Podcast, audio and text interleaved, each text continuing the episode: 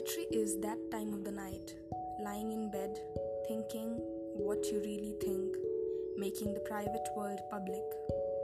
That's what the poet does. Welcome, amigos, to my podcast Alfaze Fitur with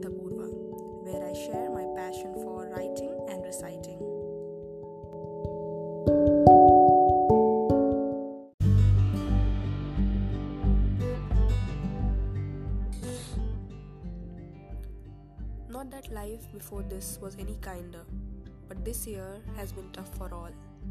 Me, you, everyone. In our tough times, often we fail to see the way out. Also, we suffer more in our minds than in reality.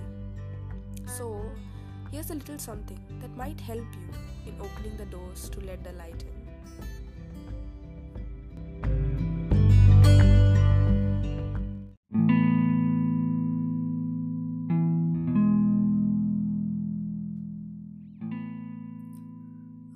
धूल जमी है यहाँ। पुरानी मेज पर, उस पर पड़ी किताबों पर, पर्दों पर, उस अलमारी पर भी, जिसमें मैं बंद हूँ। नहीं नहीं, किसी ने मुझे यहाँ बंद नहीं किया है। दरअसल, मैं यहाँ अकेली रहती हूँ। यह अलमारी मेरे लिए नई नहीं है।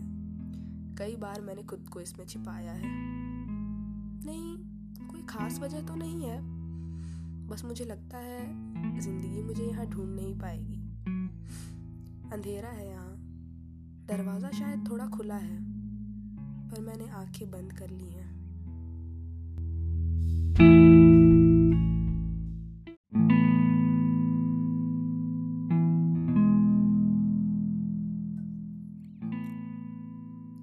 अक्सर हम यही तो करते हैं। बाहर के अंधेरे से बचने के लिए खुद की आँखें बंद कर लेते हैं।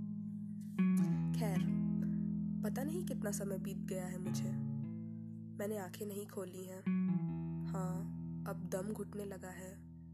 पर ज़िंदगी के साथ इस लुका छिपी में मैंने हमेशा छिपे रहना ही चाहा। पर अब ऐसा लग रहा है जैसे मुझ पर भी धूल जमती जा रही है। सांस लेना भी मुश्किल सा लगने लगा है। क्या करूँ? बाहर भी तो अंधेरे और जमी हुई धूल के सिवा कुछ नहीं मिलेगा। पर ज़िंदा रहने की कोशिश में मैंने अलमारी के दरवाजे को हल्का धक्का दिया। कमरे में मुझे अंधेरे की ही उम्मीद थी। न चाहते हुए भी मैंने आँखें खोली, पर कमरे में हल्की हल्की रोशनी पाई।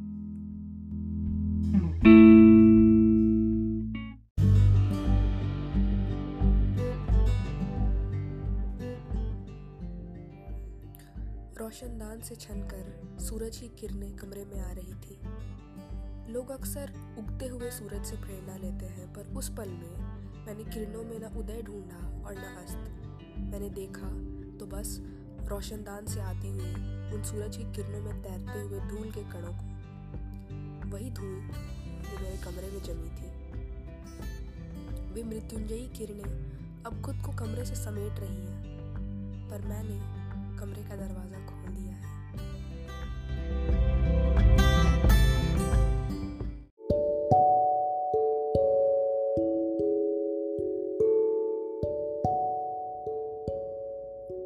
That's all from my side today. Hope you like it and do share your feedback as I'm just a learner. Thank you for tuning in. Stay connected for more.